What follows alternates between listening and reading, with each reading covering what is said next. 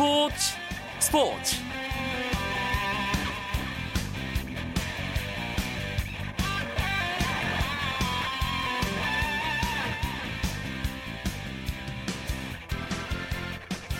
안녕하십니까. 월요일 밤 스포츠 스포츠. 아나운서 이광용입니다. 차기 축구대표팀 감독 후보였던 네덜란드 판 마르베이크 감독과는 연봉과 주 활동 지역에 대한 의견 차이로 축구협회가 합의에 이르지 못한 것으로 밝혀졌습니다. 이용수 기술위원장은 오늘 기자회견을 열고 연봉과 주요 활동 지역에 대해 의견이 서로 달랐던 것이 협상 결렬의 원인이라고 전했습니다. 이제 여러 명의 외국인 감독과 동시다발적으로 협상 테이블에 앉기로 했고 9월에 예정된 두 번의 A매치 때는 신태용 전 성남 감독이 임시로 지휘봉을 잡는다는 것도 오늘 이용수 기술위원장 기자회견에서 밝혔습니다. 자세한 이야기는 잠시 후 축구 기자를 통해 자세하게 들어보겠고요. 야구 기자와 함께하는 야구 이야기, 야구장 가는 길도 준비되어 있습니다. 잠시만 기다려 주십시오. 먼저 오늘 들어온 주요 스포츠 소식 정리하면서 월요일 스포츠 스포츠 시작합니다.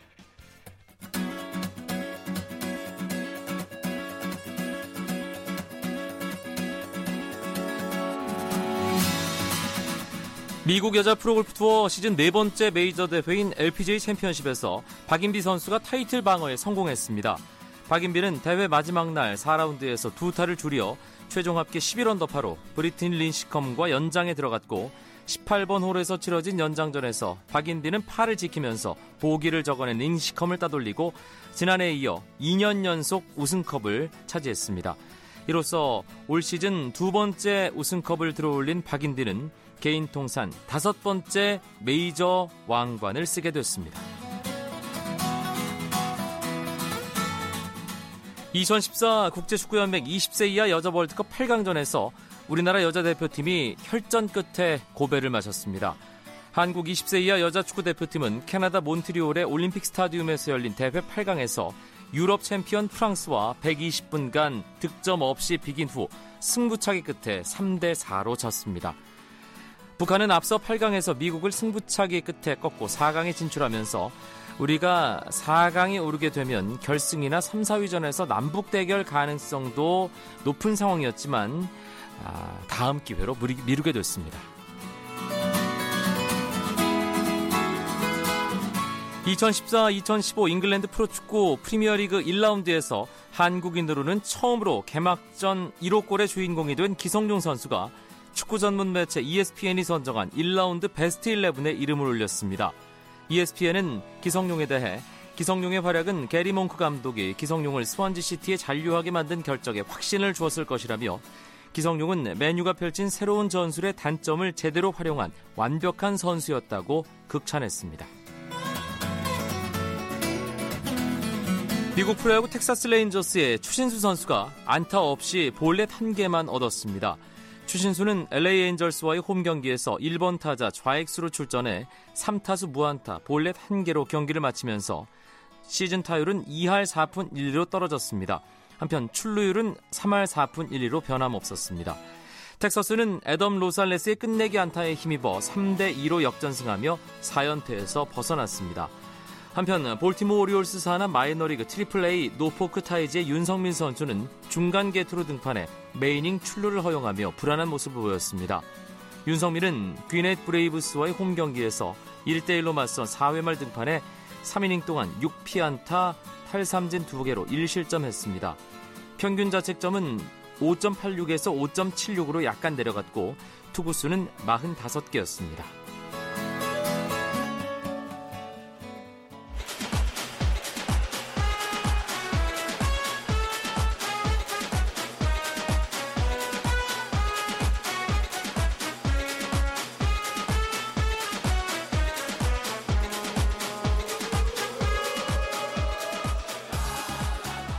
대한축구협회 이용수 기술위원장이 오늘 오전 기자회견을 열고 판 마르베이크 감독과의 협상 결렬을 공식적으로 알렸습니다.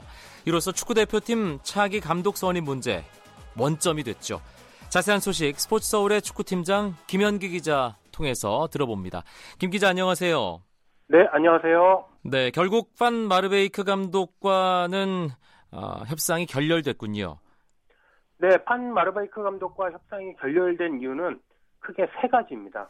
우선 이제 판 마르베이크 감독이 네덜란드에서 거주하며 한국 대표팀을 지휘하겠다 이런 이제 생각을 갖고 있었더라고요. 그게 이제 우리 대표팀하고는 맞지 않았고 또 하나는 이제 역시 이중과세 한국과 네덜란드 이중과세로 인한 연봉 조정 문제에 대해서 이 판 마르베이크 감독이 확신이 좀 없었습니다. 예, 그 다음에 마지막으로는 이제 마르베이크 감독 본인이 얘기한 건데 나는 이제 2년을 먼저 해보고 그 다음에 2년을 옵션으로 하기를 원했다 이랬는데 이제 우리 협회 측에서는 4년을 통으로 어 2018 러시아 월드컵까지 통으로 지휘하기를 원했다 이렇게 이제 설명이 됐죠. 그쪽에서 이제 차이가 있었고 이제 시간이 촉박하지만 이용수 위원장이 그런 얘기를 했습니다. 아, 9월 5일 베네수엘라 전까지는 그래도 새 감독, 새 외국인 감독을 뽑아서 본부석에 앉혀서 한번 지켜보게 하겠다. 어, 그런 것을 꼭 이루고 싶다 이렇게 얘기했죠. 네. 일단 뭐 마르베이크 감독이 거의 오는 것처럼 모두가 생각을 했는데 막판에 이제 협상이 틀어지면서 원점이 됐는데 사실 재택근무라는 건 뭐 축구팬의 한 사람으로서 좀 말이 안 된다는 생각은 들고요. 어, 차기 사령 탑선임 후보군을 다시 선정해야 하는 건가요? 어떻게 되는 거죠? 네, 이제 기술이가 지난달 말에 내건 8가지 조건이 있었죠. 뭐 월드컵 16강에 올라간 지도자, 뭐 대륙 선수권 대회에 또 나가봤던 지도자, 뭐 클럽 감독직을 또 수행해봤어야 되고 이런 여덟 가지 기준이 있는데 이게 너무 까다롭다 지금 보고 유용수 위원장이 여덟 가지에 너무 얽매이지 않으면서 뽑겠다. 물론 여덟 가지를 고려를 하겠지만 그런 것을 보면은 후보군을 어 1, 2, 3순위가 있었는데 이제 1순위는 판마르베이크 감독이 이제 끝났고 2, 3순위 외에 후보군을 좀 더 넓히지 않을까 이렇게 생각이 됩니다. 네. 그런데 판 마르베이크 감독과 함께 아, 후보로 강력하게 꼽혔던 다른 감독들이 일부 팀과 계약을 마쳤기 때문에 감독 물색하는데 어, 쉽지 않을 것 같다 이런 걱정의 시선도 좀 있죠. 네, 2, 3순위 감독 중에 한 명이 어, 그 사이에 계약을 했다 이렇게 이제 얘기가 나왔는데요. 어, 그 감독은 어, 제가 볼 때는 이제 지난 시즌에 FC 바르셀로나를 지휘했던 아르헨티나 출신 헤라르도 마르티노 감독인 것 같습니다. 얼마 전에 이제 아르헨티나 대표팀으로 갔거든요. 또 뭐 이 기술위가 꺼내들었던 8가지 조건을 충족했던 잉글랜드의 글렌 호들 감독 같은 경우도 어, 프리미어리그 퀸즈파크 레인저스의 수석 코치로 가기도 했고 자꾸 이제 어, 유, 유, 이제 괜찮은 후보들이 새 직장을 찾고 있기 때문에 어, 우리 축구협회나 기술위원회 입장에서도 빨리 어, 새 후보를 찾아서 협상에 나서야 할 것 같습니다. 지금 상황이라면 그리고 어, 이용수 기술위원장이 밝힌 대로 축구협회가 애초에 내건 조건에서 조금은 낮은 완화된 그런 조건으로 어, 폭을 넓힌다면 어떤 사람들이 차기 대표팀 감독 후보군에 속할 수 있을까요? 네, 뭐 지난번에 거론됐던 세르비아의 밀론, 밀로반 라예바치 감독이나 코스타리카의 호르헤 루이스 핀토 감독은 여전히 유효하고 어, 대신 이제 브라질 월드컵에서 그리스를 16강으로 이끌었던 페르난두 산토스 감독은 어, 판 마르베이크 감독과 협상이 진행되는 도중에 국제축구연맹으로부터 A매치 8경기 출전 정지를 받아서 이제 사실상 어렵게 됐고 네. 그 외에는 이제 네덜란드의 프랑크 레이카르트 감독이 있을 수 있죠. 어, 이 감독은 유로 2000에서 네덜란드를 이끌었지만 1998 프랑스 월드컵에서 네덜란드 수석 코치를 했거든요. 이런 경험을 잘 살려본다면 레이, 레이카르트 감독 같은 경우도 이제 후보가 될 수 있겠고 뭐 프랑스의 레이몽 도메네크 감독 같은 경우도 후보에 오를 수 있겠습니다. 음, 일단 아, 이제는 좀 느긋하게 기다려야 하지 않을까. 지나친 관심 또 아, 뭔가 파내려고 하는 그런 것보다는 축구협회가 차기 감독 후보들과 협상하는 것을 좀 기다리면서 결과가 잘 되길 바라는 그게 필요하지 않을까 한편으로 그런 생각 들고요. 9월에 두 경기 A매치가 치러지는데 일단 판마르베이크 감독과의 협상이 결렬되면서 급한 불이 됐습니다. 어떻게 치를 것인지 청사진도 이용수 기술위원장이 오늘 밝혔죠. 네, 오늘 이 위원장이 설명을 했는데요. 5일 부천에서 베네수엘라, 8일 고향에서 우루과이와 두 차례 평가전을 치르는데 신태용 코치가 대표팀에 새로 합류하게 됐습니다. 그리고 기존에 있던 박건아 코치와 김봉수 골키퍼 코치 이렇게 세 명이 어, 힘을 합쳐서 어, 우루과이전과 베네수엘라전을 지휘하게 되는 이런 방식이 됐죠. 어, 세명 코치가 뭐 어떤 우위에 있다기보다는 합심해서 어, 베네수엘라전과 우루과이전을 소화하는 그런 경우도 어, 그런 경우로 이제 결론이 됐습니다. 신태용 전 성남 감독이 어, 이제 하, 새로 합류하게 된 셈인데 대표팀 코칭 스태프로 어, 어떤 배경인 건지 궁금한데요. 네, 이 위원장은 어, 이번 9월 A매치 어, 끝나고 어, 새로운 외국인 감독이 오더라도 신태용 감독 같은 경우는 대표팀 코칭 스태프에 계속 남겨두겠다 이렇게 얘기를 했거든요. 어, 크게, 크게 이제 저는 세 가지 이유로 분석이 되는데 우선 성남을 지휘하면서 K리그 클래식 어, 잘 알고 있고 또 아시아 축구연맹 챔피언스리그 우승도 해봤던 그런 K리그와 아시아 무대를 어, 아주 잘 알고 있다. 그런 게 이제 첫 번째 이유가 되겠고 네. 그다음에는 이제 예전에 성남에서 어, 성남을 떠난 다음에 선수 시절 때 호주의 브리즈번 로어에서 이제 선수 생활을 했거든요. 그러면서 이제 호주에 있던 외국인 감독과 또 한번 지도를 받아보고 또 수석 코치로 또 일을 해보고 그런 이제 리더십이 있고 조화가 있고 그다음에 마지막으로는 신청 감독 리더십은 약간 강직하기보다는 형님 같은 항상 잘 다독여주는 그런 리더십이 있거든요. 외국인 감독이 오게 되면은 우리 선수들이 아무래도 한국인 코치에게 의존하게 되는 경우가 많은데 신 감독이 그런 면에서 적임자가 아닌가 그렇게 판단을 하고 기술가 내정한 것 같습니다. 네. 9월에 있을 두 번의 A매치 베네수엘라전, 우루과이전 참가할 해외파 선수들 명단도 확정됐다고 이용수 기술위원장이 발표를 했죠. 네, 2연전을 치르기 때문에 25명 정도로 이제 뽑게 되는데요. 그중에 해외파가 14명이 확정됐습니다. 유럽파는 손흥민, 기성용, 이청용, 구자철 4명이고 일본에서 김민우, 김창수, 김진현 이렇게 3명, 중국에서 김영권과 박종우가 아, 명단에 이름을 올렸고 어, 특징적인 것은 중동에 뛰는 선수가 5명이나 뽑혔죠. 네. 남태희, 곽태희, 이명주, 조영철, 한국영 이렇게 5명이 포함됐습니다. 축구 소식 오늘 어, 판 마르베이크 감독과의 협상 결렬 그리고 어, 베네수엘라전, 우루과이전 어떻게 치를 것인지에 대한 내용을 밝힌 이용수 기술위원장의 기자회견 중심으로 알아봤습니다. 스포츠 서울의 김현기 기자 고맙습니다. 네, 고맙습니다. 쳤다 하면 홈런이고 슛 골이고 각본 없는 한편의 드라마. 그것이 바로 그것이 바로 손에 잡힌 우승 트로피. 목에 걸린 그 배달 너와 내가 하나 되는. 그것이 바로 그것이 바로 그것이 바로 꿈꾸던 스포츠. KBS 1라디오 이광용의 스포츠 스포츠 월요일마다 찾아오는 야구 이야기, 야구장 가는 길 시작해 보겠습니다. 일간 스포츠의 유병민 기자와 함께 합니다. 어서 오세요. 네, 안녕하세요.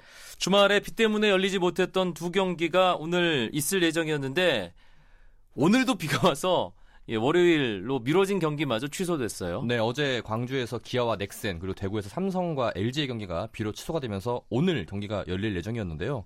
오늘도 남부지방에 비가 많이 와서 전부 취소가 됐습니다. 제가 어제 어, 주말에 대구에 내려갔다가 오늘 취소 소식을 접하고 막 올라와서 지금 이렇게 합류하게 됐는데 어, 삼성 선수들은 비를 어, 삼성과 일 선수도 모두 비를 굉장히 반겼습니다. 음, 지금 유병민 기자 얘기한 것처럼 사실 월요일 야구 현장에서는 상당히 좀 힘들어하는 기색이 좀 있었잖아요. 그래서 아, 오늘 비는 아주 반가운 단비가 됐겠어요. 네, 일단 선수들이나 코칭 스태프를 얘기하는 게 아무래도 단 하루만큼은 야구를 생각하지 않고 온전히 쉬는 날이 좀 필요하다. 이게 이제 얘기가 많은데 올해 월요일 경기가 생기면서 지금 LG와 넥센 같은 경우에는 4주 연속으로 월요일에 출근을 했어요. 네. 선수들이 이제 몸이 반응을 하지 않을 정도다라고 할 정도로 어려움을 호소하고 있는데 또 삼성과 LG 같은 경우에 오늘 대구에서 경기를 만약 하게 되면은 경기를 마치고 삼성은 광주로 가야 되고 LG는 서울로 가야 됩니다. 밤 늦게 이동을 해야 되기 때문에 굉장히 체력적인 부담도 심했거든요. 그렇죠. 다행히 경기가 취소가 돼서 어, 유준일 감독은 오후 3시 30분에 경기가 취소 되자마자 야 짐 싸라 이러면서 바로 광주로 떠났고요. LG 같은 경우에는 대구구장에 나타나지도 않았습니다. 음. 일찌감치 이제 비가 많이 오는 걸 보고서 삼성 측에 수시로 연락을 해가지고 취소 소식을 기다렸다가 취소가 되기가 무섭게 서울로 떠났습니다. 4위 경쟁을 참 치열하게 벌이고 있잖아요. 다섯 팀, 뭐 크게 보면 어, 여섯 팀까지 4위 경쟁하고 있다고 하나는 포기하지 않았습니다. 예, 네. 과언은 아닌데 LG 기아의 경우 오늘 참 반가웠을 것 같고 롯데, 두산, LG, 기아, SK, 한화까지. 아, 이 4위 자리 하나 가지고 이렇게 많은 팀들이 가능성을 두고 혼전을 벌이는 건 처음 보는 일인 것 같거든요. 거의 2001년 기억하실지 모르겠지만 한화가 당시에 5할이 안 되는 승률로 4위로 가을 야구를 진출했는데요. 그 당시에 4위 한화와 5위 기아의 경기가 반경기 차였습니다. 최종 순위가 끝났을 때요. 네. 올해가 그 양상을 지금 보이고 있습니다. 어, 제까지 현재 순위를 살펴보면은 뭐 1등, 2등, 3등 그대로입니다. 삼성, 넥센, NC가 자리를 하고 있고 4위부터 이제 롯데, 5위 두산, 어, 6위 LG, 7위 기아, 8위 SK 순인데 일단 롯데와 두산이 승차가 없습니다. 승률로 1위 차이로 지금 롯데가 앞서 4위에 올라 있고 두산이 5위에 돼 있고요. 그 위를 LG가 두산의 뒤를 반경기 차로 쫓고 있습니다. 또 여기서 LG와 또 기아가 한 경기, 또 그 위에 반경기 차가 SK 8이거든요.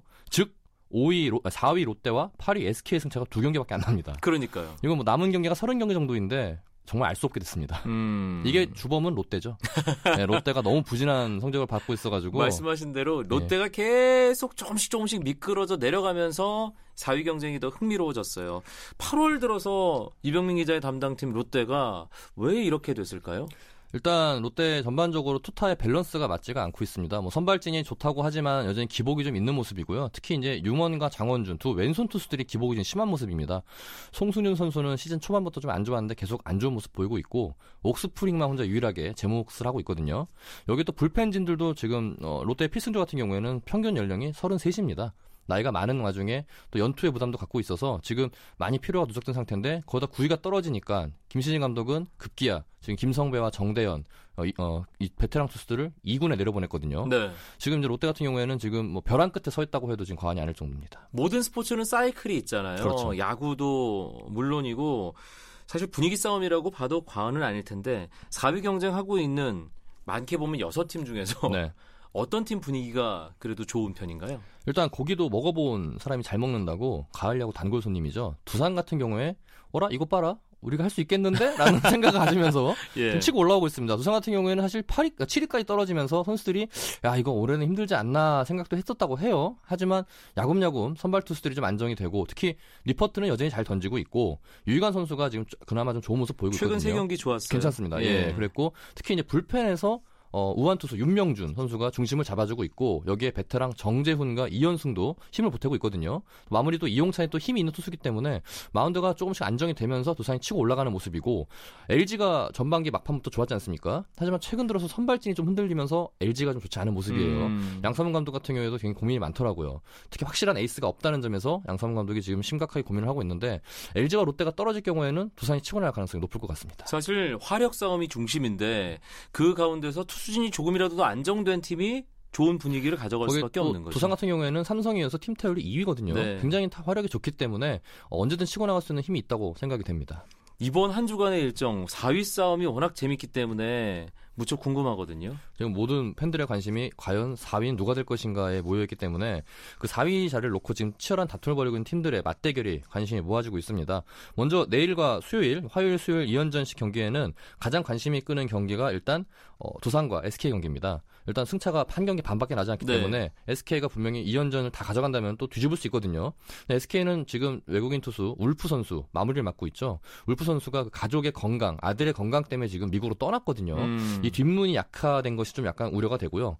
목요일, 금요일 경기는 재밌는 경기가 많습니다. 먼저 두산과 삼성이 대구에서 맞붙는데 삼성이 올 시즌 유일하게 열세를 보이는 게 두산이에요. 아, 유준일 감독이 주말에 아, 두산을 좀 깨야 되는데 힘들다 이렇게 얘기하는 게 니퍼트 선수가 삼성전에 표적 등판을 나와가지고 네 경기에서 모두 승리를 했습니다. 니퍼트가 워낙 삼성에게 강하죠. 강하잖아요. 예. 그래서 근데 또 로테이션 상으로 니퍼트가 등판할 등판합니다. 차례 아닌가요? 예, 금요일 날 등판을 합니다. 그래서 류중일 감독이 단단히 벼르고 있고요.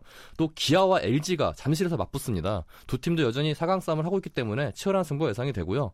그리고 주말 경기에서 눈에 띄는 거는 역시 가장 4위 경쟁에 유력한 LG와 롯데가 맞붙습니다. 특히 23일 날 토요일 경기에서는 조성환 선수의 은퇴식이 있어요. 이 은퇴식이 있기 때문에 롯데 선수들이 더욱더 각오를 불태울 네. 것 같고 이 두 팀의 맞대결이 좀 관심이 많이 가고 있습니다. 가을 야구를 거의 확정 지었다고 봐야겠죠. 1, 2, 3위. 삼성, 넥센, NC. 물론 그쵸. 야구 모르긴 하지만 끝까지 가봐야 알겠지만 가능성이 네. 아주 높은 상황입니다.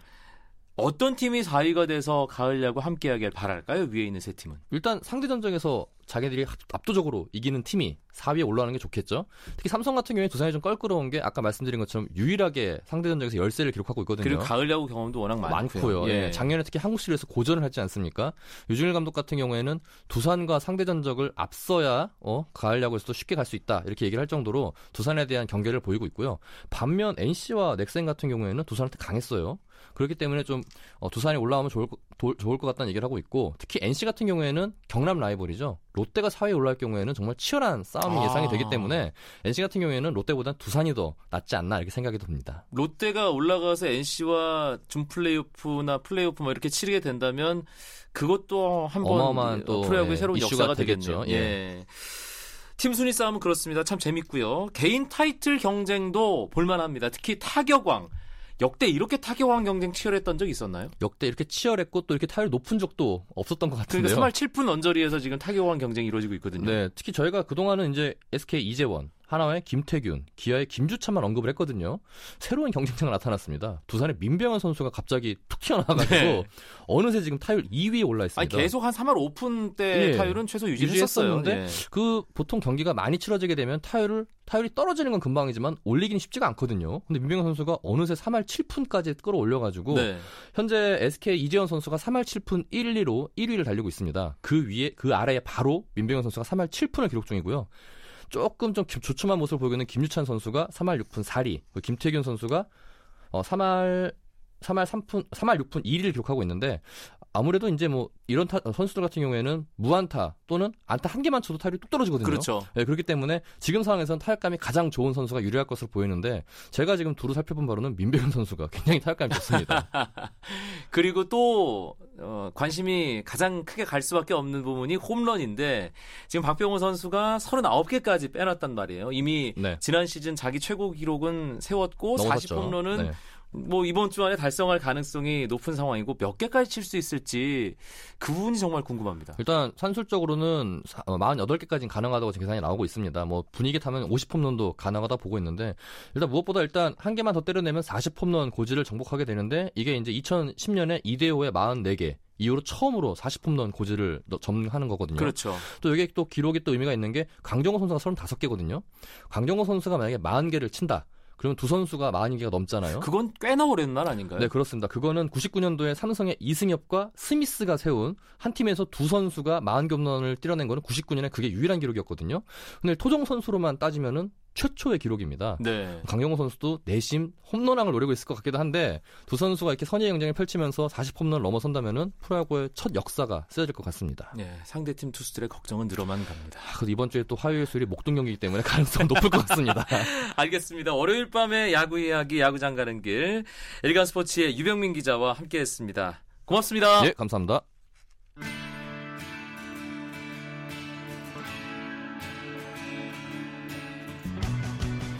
오늘은 여기까지입니다. 비가 상당히 많이 내릴 예정이라고 합니다. 비 피해 없도록 각별히 주의하셔야 될 것 같고요. 저는 내일 9시 35분에 다시 뵙겠습니다. 아나운서 이광용이었습니다. 고맙습니다. 스포츠 스포츠. As the sun goes down in front of me, reminds me where